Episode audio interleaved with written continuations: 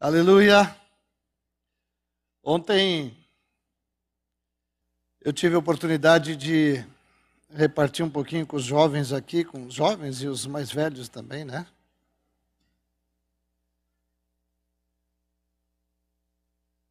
É, essa palavra e fui surpreendido assim porque eu não não estava muito. A Cláudia ontem deu esse testemunho que deu aqui agora. E. Obrigado, querido. Esse é meu genro, é uma benção. Além de tudo, ainda me deu quatro netinhos. Glória a Deus. Então, ouvi a Cláudia ontem e era a palavra que eu tinha para compartilhar.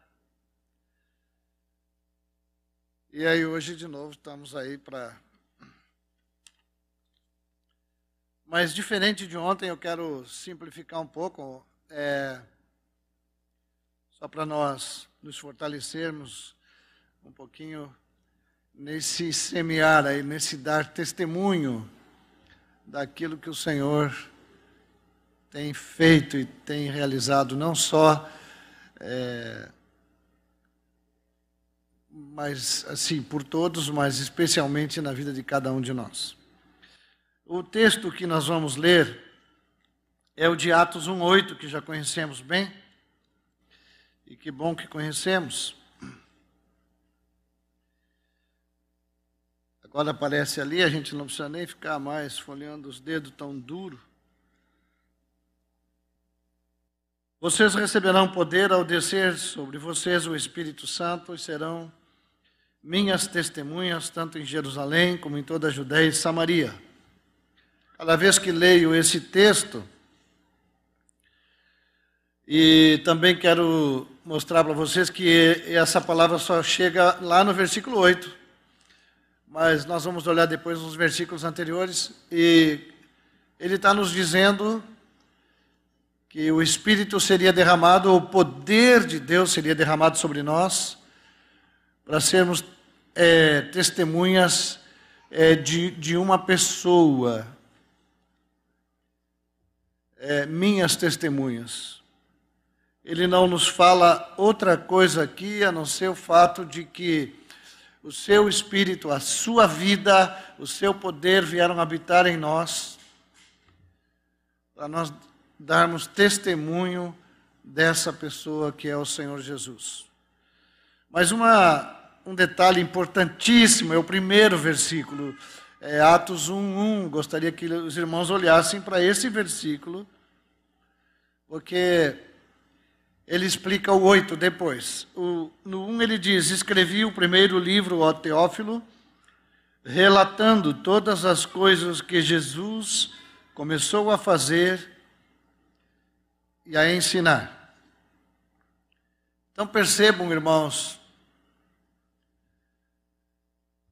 O livro começa nos dizendo que Jesus começou a fazer e a ensinar. É o que nós vemos nos quatro evangelhos, inclusive um escrito por o mesmo irmão que escreveu Atos, que é o evangelho de Lucas. Agora, quando ele inicia o livro de Atos, ele diz das coisas que Jesus começou a fazer. Se Jesus começou a fazer, significa, se ele usa esse verbo aqui, significa que dali para frente, as coisas que Jesus continua ou continuará fazendo, ele mesmo, a partir do livro de Atos até chegar a cada um de nós aqui. Por isso, no versículo 8, ele disse: Bom, para eu continuar fazendo, vocês vão receber poder ao descer sobre vós o Espírito Santo.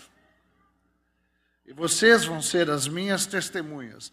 Vocês vão ser as pessoas pelas quais eu, diz o Senhor Jesus, eu me manifestarei ao mundo agora através de vocês. eu serei conhecido agora na vida de vocês. Vocês dizem amém? É. Vocês vão receber poder. O Espírito, que é o poder, a unção, o que desceu sobre nós e que habita em nós, é o Espírito do Senhor Jesus. No, em João 15, 25, é, 26, diz que o Espírito vem para dar testemunho de Jesus. Está bem clarinho ali. Então, quando nós recebemos esse poder, é para que o Senhor Jesus se torne conhecido. Dê uma olhadinha no Atos 4, 32. É o 33. Com grande poder, os apóstolos davam testemunho da ressurreição do Senhor Jesus, e em todos eles havia abundante graça. O testemunho que eles davam aqui era do Senhor, da ressurreição, do Cristo vivo, o que habita em nós. Amém, queridos? Então, só para localizar aqui e também fazer, é, fortalecer o que a Cláudia já introduziu, o que o Senhor pede de nós e nos capacitou para isso é, é que Ele seja conhecido através de cada um de nós. O, o ministério do Espírito Santo é dar testemunho de Jesus. É, não é dar testemunho de nenhum pregador, não é dar testemunho de nós mesmos, não é dar testemunho de nossas obras, mas o, o, o ministério do Espírito em nós é dar testemunho da pessoa do Senhor Jesus. Essa é a obra dele, esse é, o, é a ação do Espírito. E ele conta conosco para cooperarmos com ele nisso. Nós somos simplesmente cooperadores. Vasos de honra para que as pessoas possam ah, chegar no tesouro que foi colocado em nós. Amém? Está fraquinho, amém, mas não tem problema.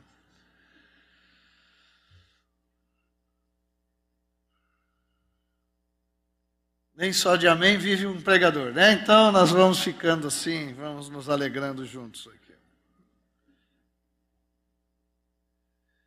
Em 1 Pedro 2,9, dá um, coloca ali, por favor.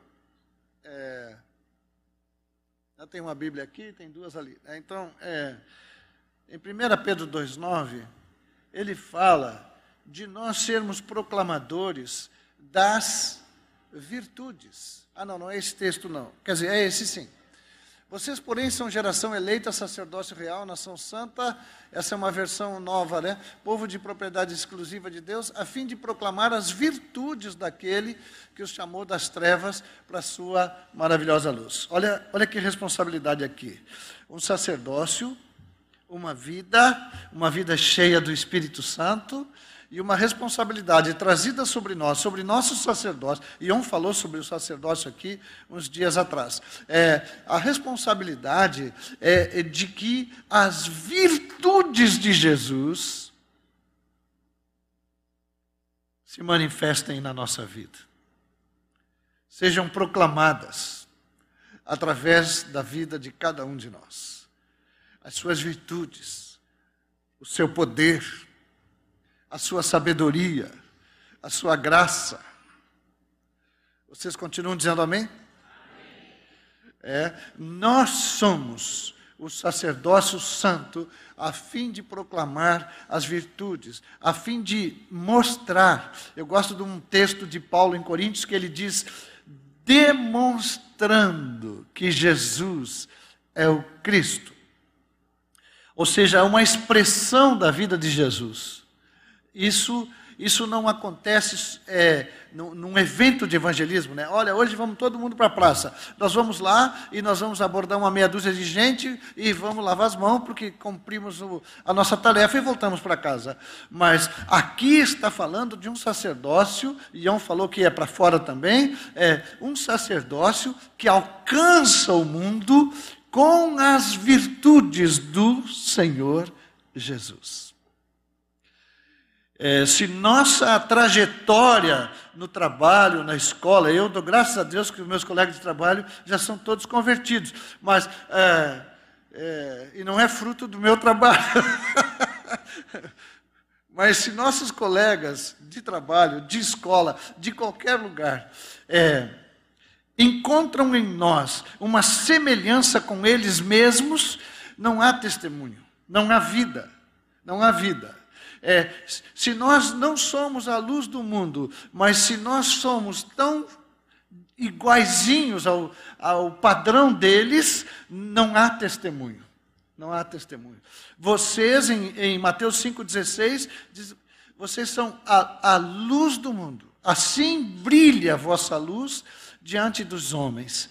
É, põe ali, por favor, o 5,16 de Mateus, porque tem um verbo importante ali é, diz assim: ó, assim brilhe a vossa luz diante dos outros, para que vejam as vossas boas obras. Para que vejam. Eles precisam ver. Ver. É, Antigamente se falava muito, olha, cuidado com o mundo na igreja e tal. Então ficou uma coisa meio de regrinha, de lei, né? E, e, e, nós fomos perdendo um pouco desse cuidado e dessa santidade. Mas o mundo não precisa ver o mundo em nós. Ele precisa ver o Senhor Jesus. As virtudes do Senhor, eles têm que ver e eu, e eu gosto do versículo 16 porque tem essa, esse assim ali, né? E, e o assim quer dizer que é o que está no do 1 ao 15, né? E do 1 em diante começam as bem-aventuranças. As bem-aventuranças. E aí ele termina todo aquilo ali das bem-aventuranças e aí ele diz: assim brilhe a vossa luz diante dos homens. Então não é para decorar as bem-aventuranças, mas é para praticá-las. Aí tem uma outra palavra ali, para que vejam vossas boas obras. Aqui eu gostaria de clarear um pouquinho isso aqui, porque a gente faz umas coisinhas bem feitas por aí, se orgulha, né? E as que a gente faz mal feito a gente nem conta, mas ah, ah, ah, as boas obras que falam ali, é, não são muito as nossas, não, viu? É, o Atos 1.1 diz que das coisas que Jesus começou a fazer e a ensinar. E essas boas obras aí, elas são as que Jesus continua fazendo e, e ensinando porque nós somos membros do corpo de Cristo. Nós não somos pessoas isoladas. Nós não somos aqueles que trabalham para Jesus. Nós somos Jesus trabalhando. Então, estas boas obras são obras do Senhor. São as coisas que Jesus realiza na sua igreja. Por isso são obras que precisam ser vistas. Porque, por isso são obras que dão impacto eterno no coração das pessoas. Nós precisamos é, é, é, nos humilhar de tal maneira que o Senhor possa se manifestar com suas obras para, os, para o mundo. São as obras dele. Em Romanos tem um texto muito interessante, é Romanos 15, 21. Olha, aliás, Romanos 15, Outra hora eu posso trazer uma palavra aqui sobre Romanos 15, tá? Daqui uns anos, não precisa ser assim logo. É. Ele diz assim, ó.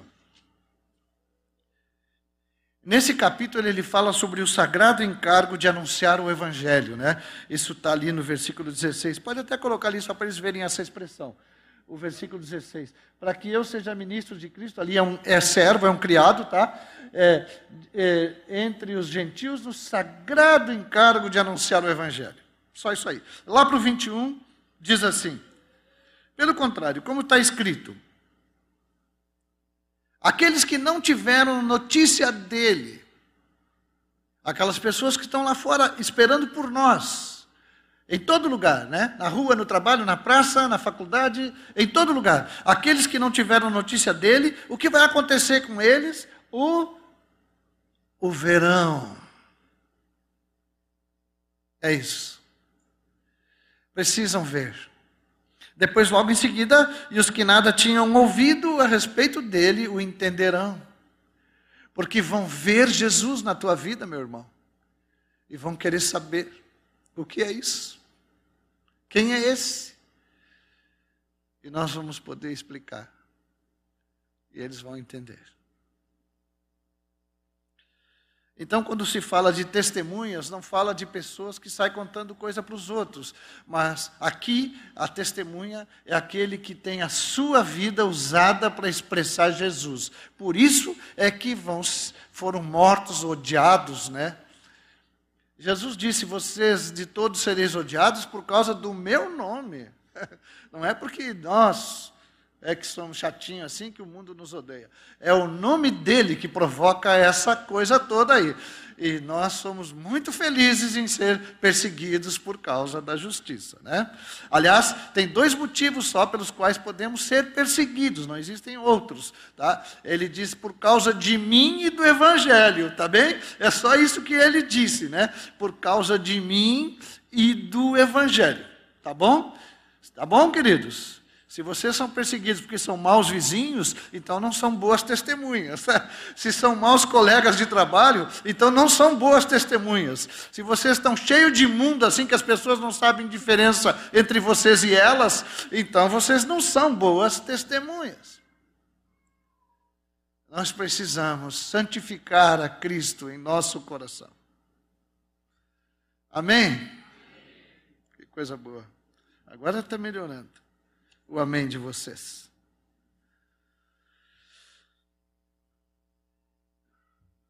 É só, é só esse cuidado que temos que ter para ter essa expressão, essa expressão. E para fazer isso que a Cláudia está nos ajudando aqui, é, eu vou depois mostrar os textos que ela usou, porque eu já tinha anotado aqui. É, nós ficamos assim numa expectativa e uma oração, Senhor, me enche de compaixão pelos perdidos, e, e quanto mais oram, nada de achar tal da compaixão, né? E, e fica procurando, procurando compaixão para ver se se arruma uma, uns, um pouquinho de compaixão para sair lá na rua para evangelizar, é, é, porque as pessoas estão indo para o inferno, e então tem que achar uma compaixão aí para não deixar eles ir para o inferno. Mas é, o Davi, o, o rei Davi, ele fala de uma outra motivação. É no Salmo 51, no versículo 12. É, diz assim, vamos lá. O irmão está folheando ali ainda. Aí, restitui-me a alegria da tua salvação e sustenta-me com um espírito voluntário. Depois, então ensinarei aos transgressores os teus caminhos e os pecadores se converterão a ti. Aqui está o ponto principal. Essa presença, esse poder, essa vida eterna que recebemos, essa unção, esse óleo de alegria que foi derramado sobre Jesus e, claro, caiu sobre nós, porque somos o corpo dele. Essa alegria da salvação, que nos traz uma gratidão profunda no coração, essa sim é que nos leva a buscar os perdidos. Porque nós estamos tão alegres, tão cheios de gratidão por termos sido tirados das trevas para a Sua maravilhosa luz, que nós queremos proclamar as virtudes daquele que fez isso conosco. Então, essa alegria, o Davi disse: restitui-me a alegria da tua salvação. Essa tem que ser nossa oração. Eu tenho orado assim. Eu preciso re, re, é, ter a alegria da salvação restaurada na minha vida todos os dias. Todos os dias. Para que eu possa é, sentir realmente essa, essa, esse desejo, essa vontade, esse, esse conduzir do Senhor para, para proclamar o Evangelho. Amém, queridos? Eu li num livro uma vez que eu, eu fiz um curso de teologia, mas é, não, nem vou dizer o nome.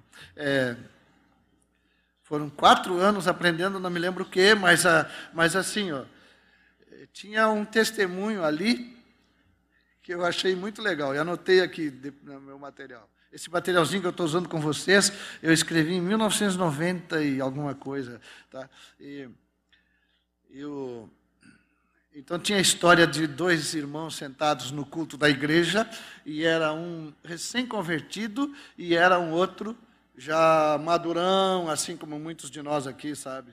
sabe? Hoje a gente sabe quem é mais velho pelo número de doses que já tomou da Covid, né? Então, já tomou uns quatro, cinco, né?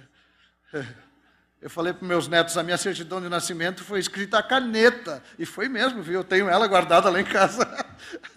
então, o, e o irmão mais velho, maduro, profundo conhecedor da Escritura, sentou do lado do recém-convertido.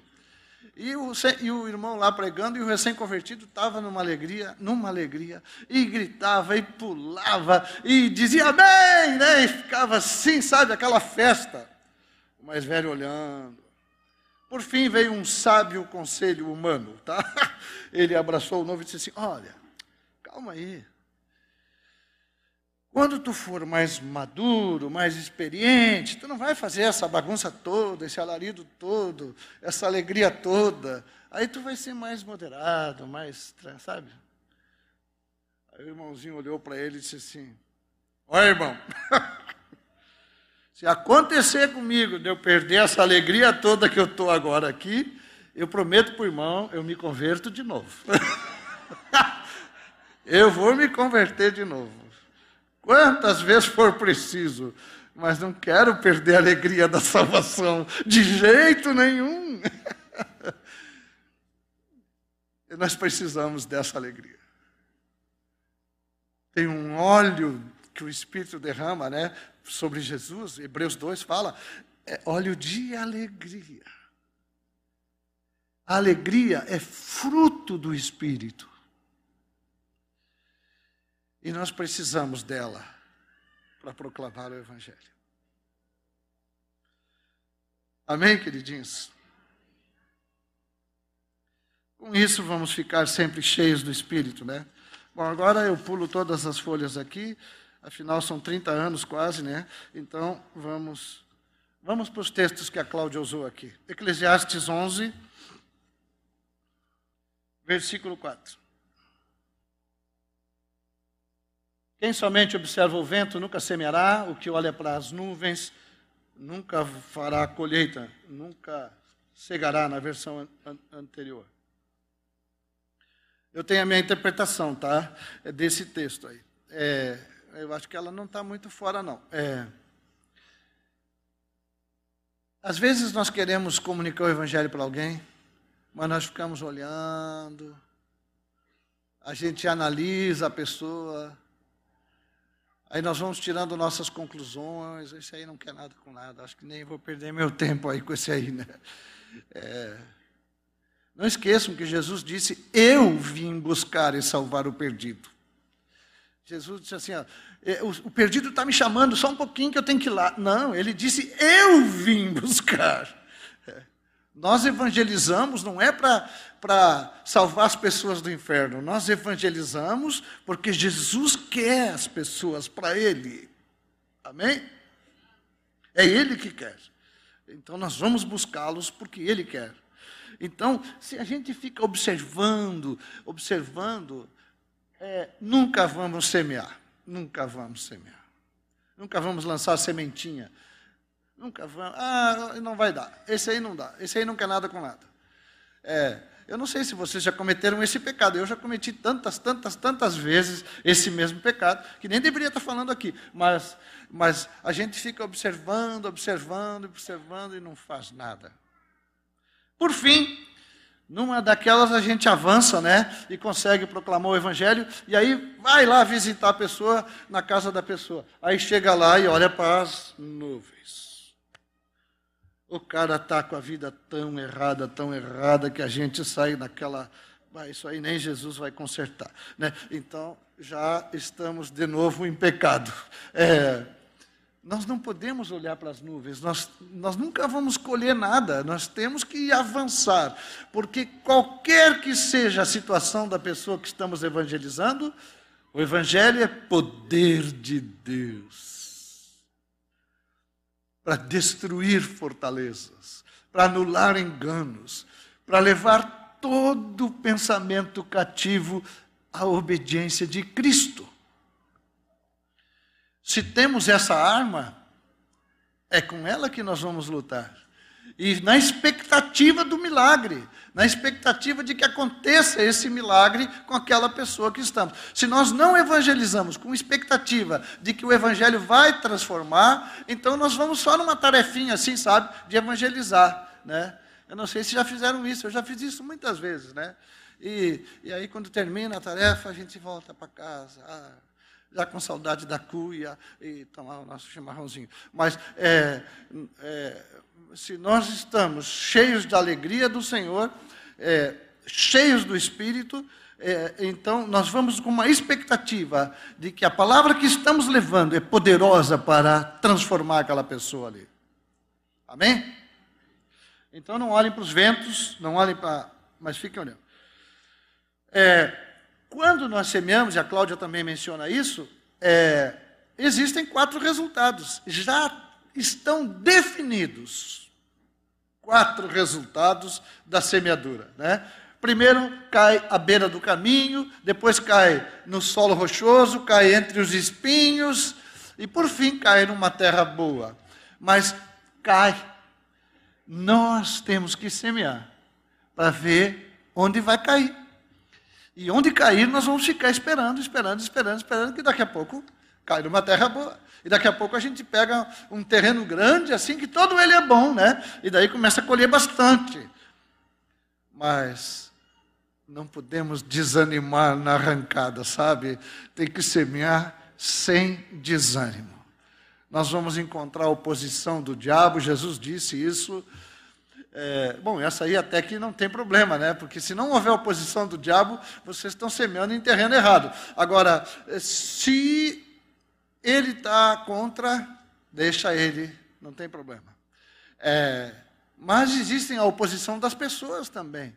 A gente teve no, no quando eu trabalhava, né? eu digo isso, meu genro acha graça. É, é, era muita oposição, sabe? Era muita oposição e, e, e, e tivemos muitos convertidos. O, o, meu último emprego foram 11 convertidos. É, eu teria que me empregar de novo, né? É, é, mas era um ataque tão violento assim, sabe? Uma oposição, uma oposição das pessoas e me chamavam lá porque é, é, eles, eles me chamavam de o pastorzinho daquela turma, é, então é, me chamavam para dizer para eu dar um jeito naquela turminha lá. E um dia os irmãos estavam tão aquados que o Senhor me deu uma palavra, 1 Pedro 3, 13. Eu reuni aquela congregaçãozinha é, e falei isso para os irmãos lá. É, Ora, quem há de maltratá-los se vocês forem zelosos na prática do bem? Mas mesmo que venham a sofrer por causa da justiça, vocês são bem-aventurados. Não tenham medo das ameaças, nem fiquem angustiados. Pelo contrário, santifiquem a Cristo como Senhor no seu coração, estando sempre preparados para responder a todo aquele que pedir razão da esperança que vocês têm. Essa foi a palavra que o Senhor me deu lá ainda, e eu comuniquei naquele, naquele tempo lá para os irmãos. Ele disse assim: Ele está pedindo que vocês santifiquem Cristo no coração. O resto é o resto. Não tem problema. Não tem problema. Só existem os que ameaçam, mas não existe ameaça. Não existe nenhuma ameaça para a igreja do Senhor. Agora, os que ameaçam, existem muitos. Mas nós somos mais do que vencedores, por meio daquele que nos amou. Então vamos semear com alegria, esperando para ver qual é a terra, onde vai cair a terra boa, vamos ficar correndo atrás dessa terra boa aí, né? E tem muita, viu? Tem muita terra boa por aí. E não esqueçam, proclamando as virtudes do Senhor, proclamando o reino de Deus com sua alegria, né?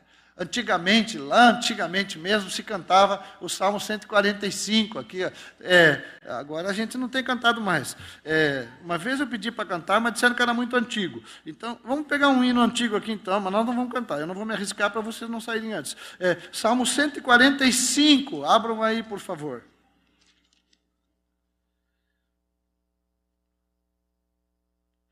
O versículo 10. Todas as tuas obras te renderão graça, Senhor, e os teus santos te bendirão. Essa é a.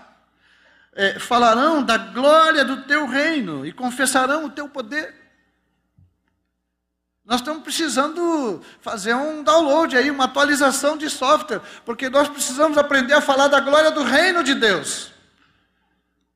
Nosso assunto agora é Ucrânia, Putin, Bolsonaro, Lula e sei lá mais quantos nomes. Alguns a gente diz que é melhor, outro é pior. Nós vamos colocando o nosso próprio conceito e o Senhor fica esperando quando vocês vão falar da glória do reino.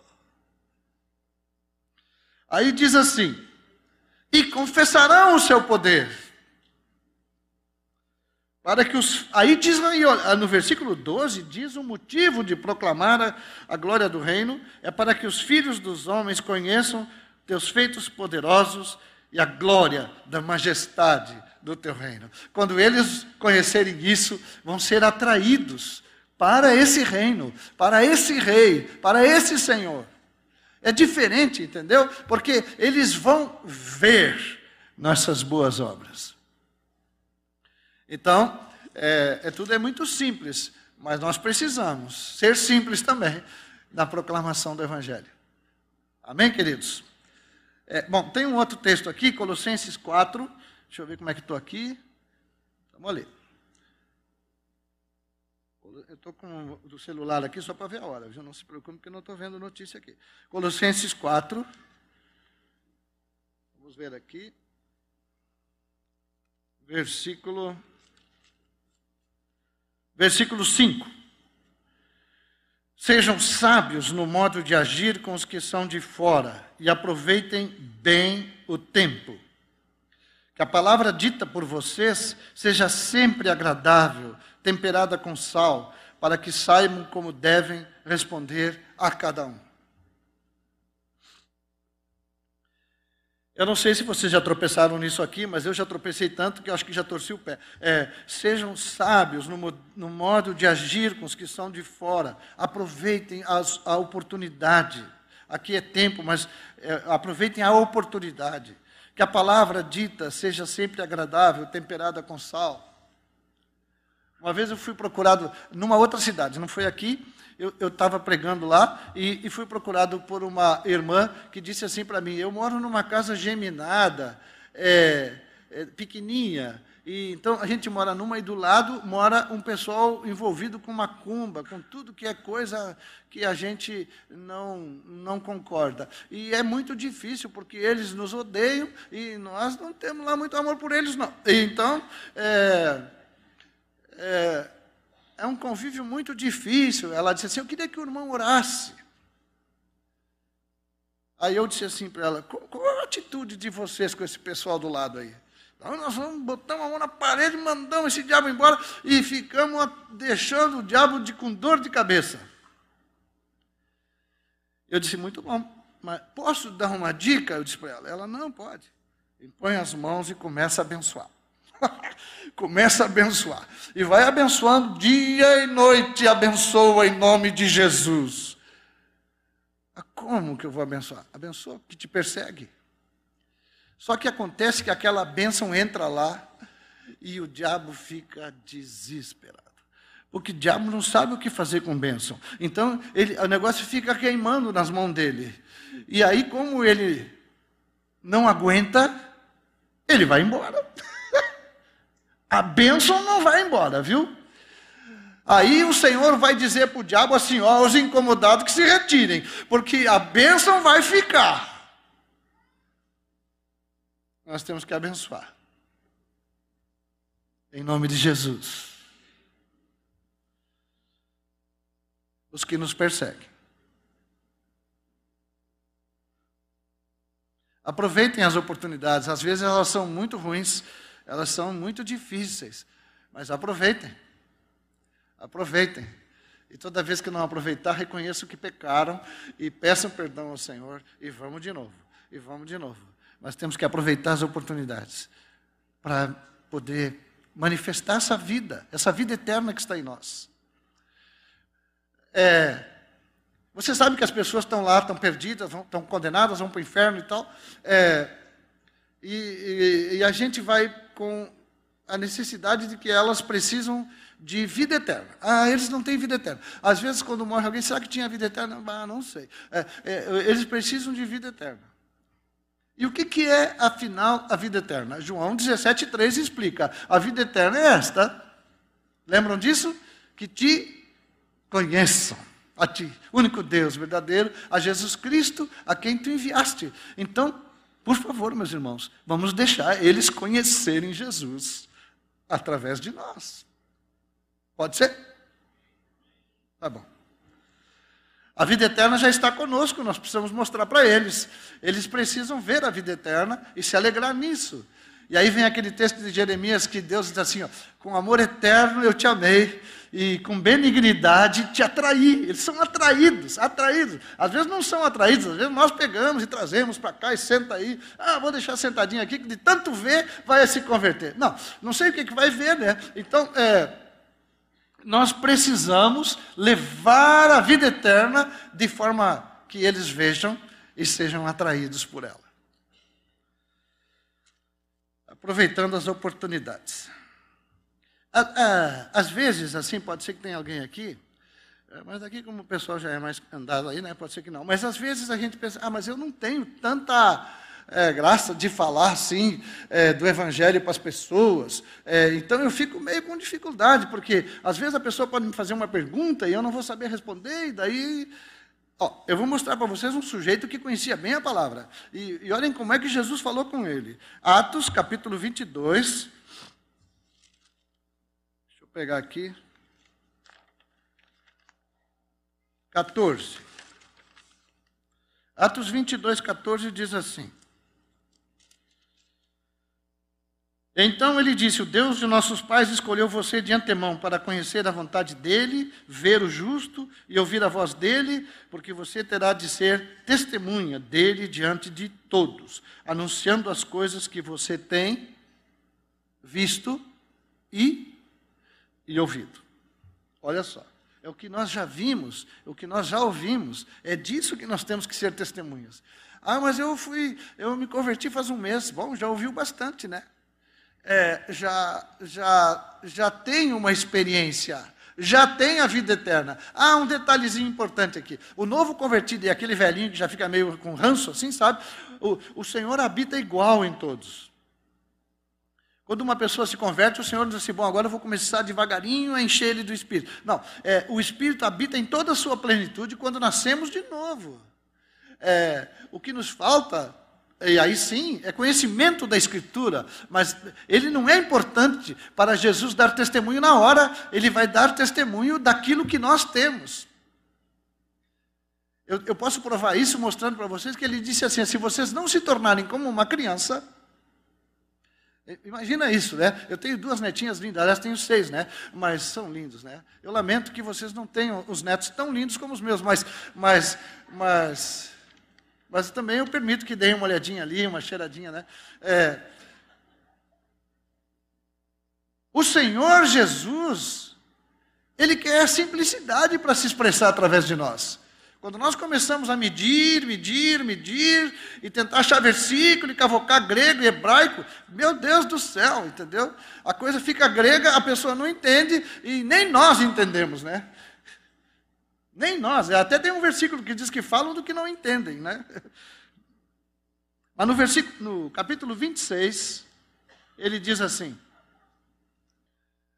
no versículo 15, 26, é, não, o 16, ele aparece para ele, no, no 16 ele diz para o Paulo ainda, tá? Levante-se, fique em pé, eu apareci a você para constituí-lo ministro e testemunha tanto das coisas em que você me viu, como daquelas pelas quais ainda lhe aparecerei.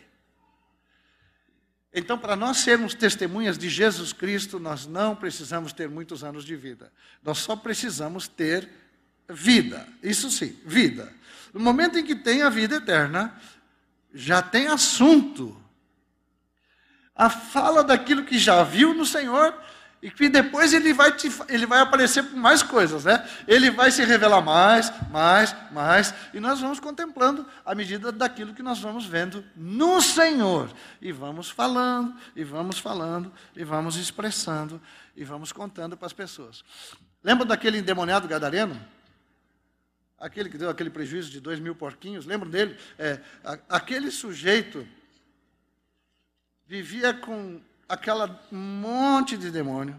Ele ficou livre num instantinho. E não sabia nada. Olhando para Jesus, agora ele já estava melhorzinho, já até tinha botado uma roupinha, e daí o Senhor pega e já encarrega o cara de uma missão, diz assim, agora tu vai para os teus lá. Olha só, olha, olha que palavra Jesus mandou ele pregar. Marcos 5, Marcos 5. Para os novinhos agora, essa é para os novinhos. Marcos 5, 19.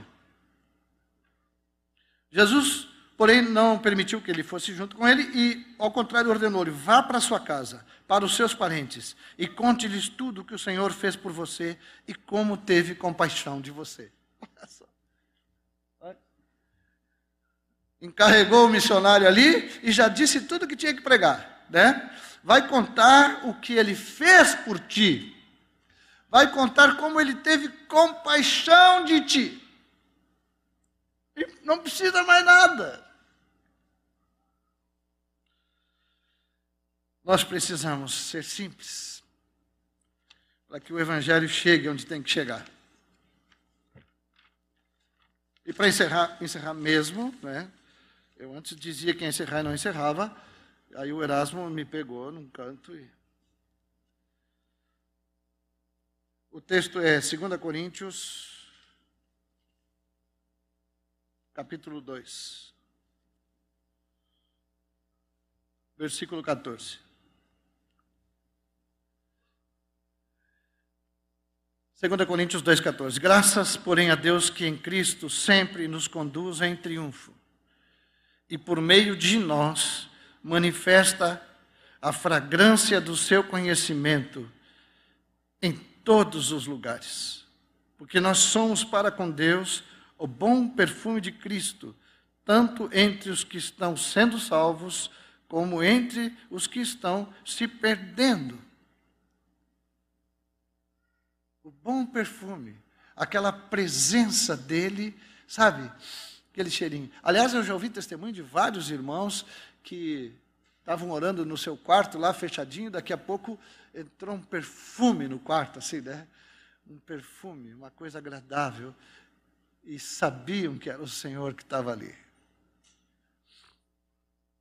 Esse, essa presença, esse perfume, essa alegria do Senhor, já está toda ela em nós.